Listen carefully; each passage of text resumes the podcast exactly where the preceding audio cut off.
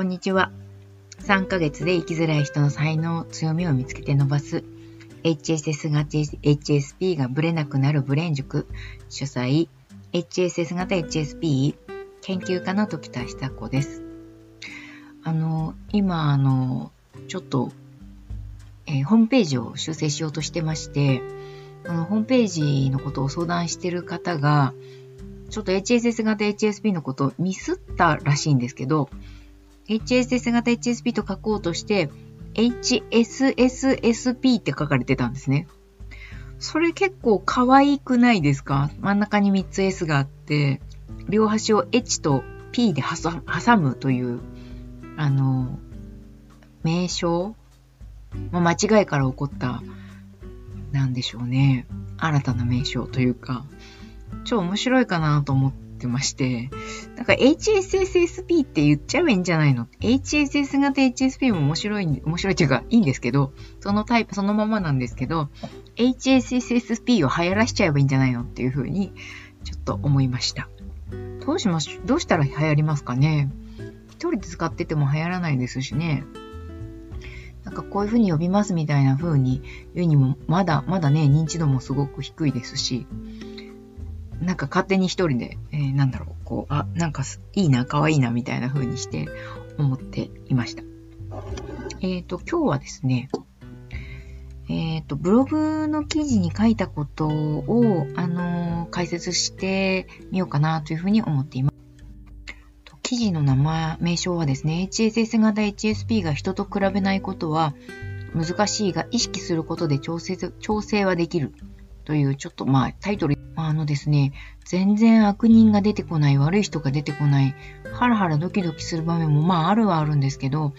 過去最高の HSP 向けのドラマだな、あの朝ドラだなと思っているのが、ひよっこなんですね。で、ひよっこすごく、あの、あなんだろう、愛着を持って見てたんですけれども、あの、まあ、中でですね、人が人を励ます場面とかが、こう、頻繁に、まあ、よく出てくるわけです。誰かの相談に乗るっていうようなこととか結構多いんですね。で、えっ、ー、と、主人公のミネコさんの、まあ、後々に結婚するヒデさんっていう男性の方が、そのミネコが何かで落ち込んでいた時に、ミネコちゃんに声をかける。こう励ます、励ま、まあ、あからさまに励ますんじゃないんですよ。これもさりげなく励ますんですごいナイスな演出だなと思うんですけど、ヒデさんがですね、ミネコちゃんに言うんですね。あの、人と比べなくていいんじゃないっていうふうにです。この人と比べるっていうことに関して、あの、HSS 型 HSP の人たちはとてもやることが多いんじゃないかなというふうに思っていて、この、なんでかっていうとですね、HSS 型 HSP は人と比べることが得意なんですね。あの、何かと何かを比べるっていうことがそもそもすごく得意なんです。その、基本的には、些細な変化を見抜く力があったりとか、あと深読みするんですね。何かを見て、それは本当はこうなんじゃないかっていうふうに深読みする力もありますし、あの、なんだろう、比較して、どっちがどうというふうに、えっ、ー、と、良し悪しを見抜く力とかもあるので、こう、それが自分に向けられた時に、自分はあの人に比べてこうだっていうふうに、あの、比較して落ち込んでしまったりとか、嘆いたりっていうようなことが多いと思うんです。でこれどうしたらいいんですか？この、どうしたらいいですか？に関しては、あの、それぞれの場面によってアドバイス、あの、カウンセリングをするやり方は変わってくるんですけれども、これはもちろん自分、私自身もそうでしたし、えっ、ー、と、人と比べてしまうっていうことに関しては、割とずっと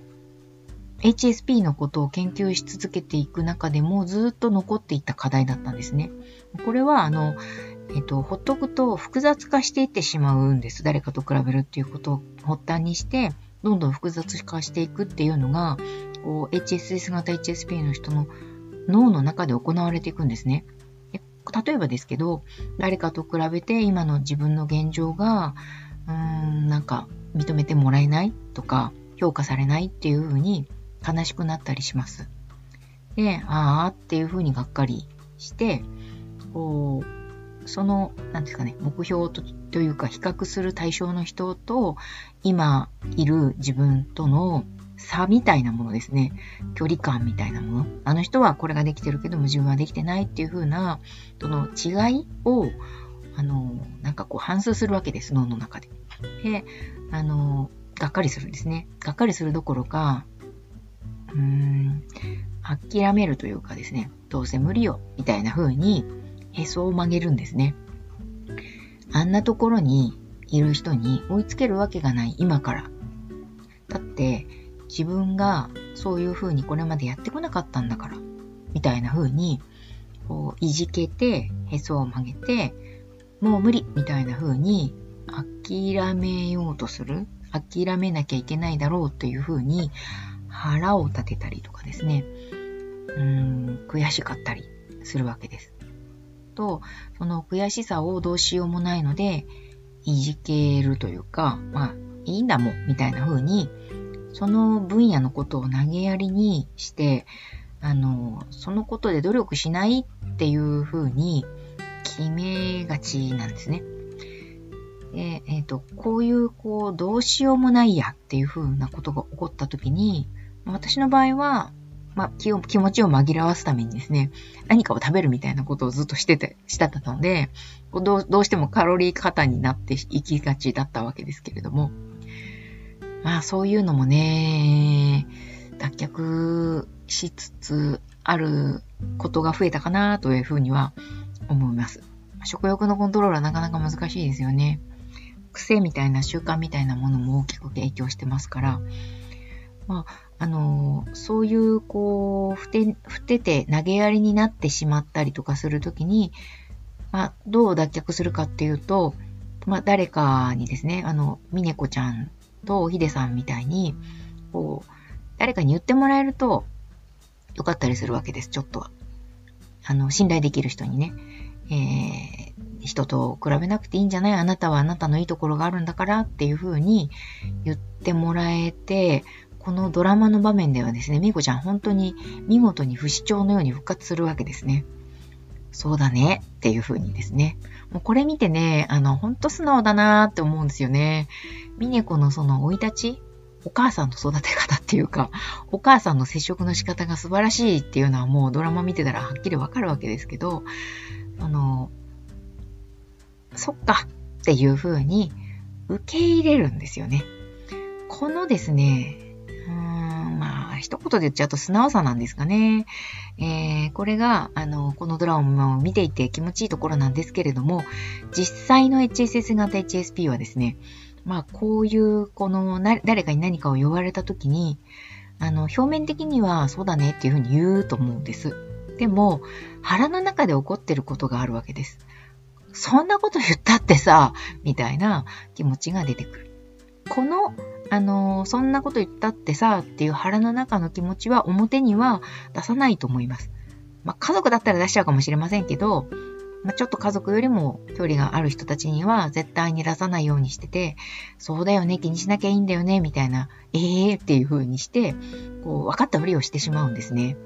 でも、問題はその表側の対応ではなくて、内側のあなたの本音が何を言ってるかっていうところが大事なんです。えっ、ー、と、そうか、そうすればいいんだねと思うならその、そのまま取り組めばよいのですが、HSS 型 HSP をこじらしてしまうと、大体あのご相談をに乗ってる方たちは、あのちょっと、ちょっとずつこじらしてしまってるので、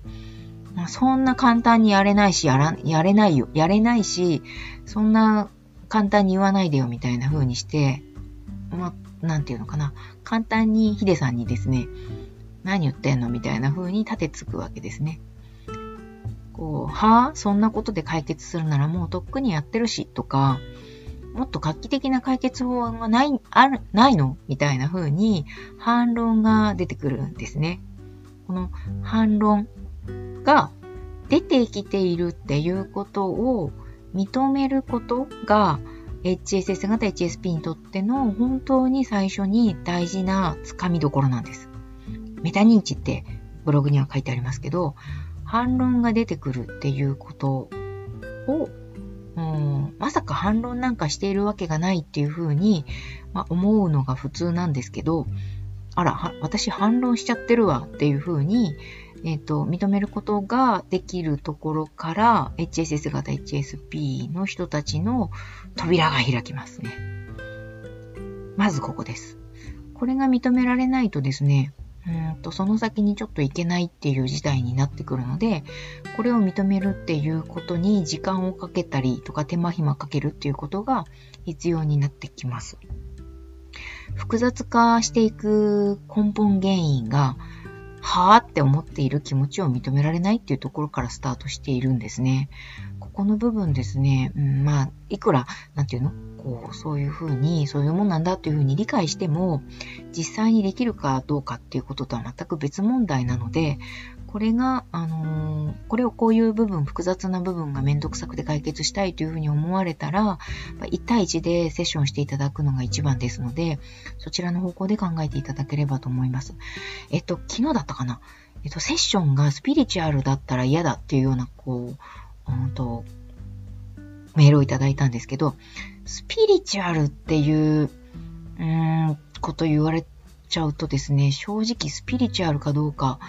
うーんと、イメージワークみたいなのは若干入っちゃうんですよね。なので、イメージワークが全くない、その論理的であり続ける90分であるかっていうと、そうではないんです。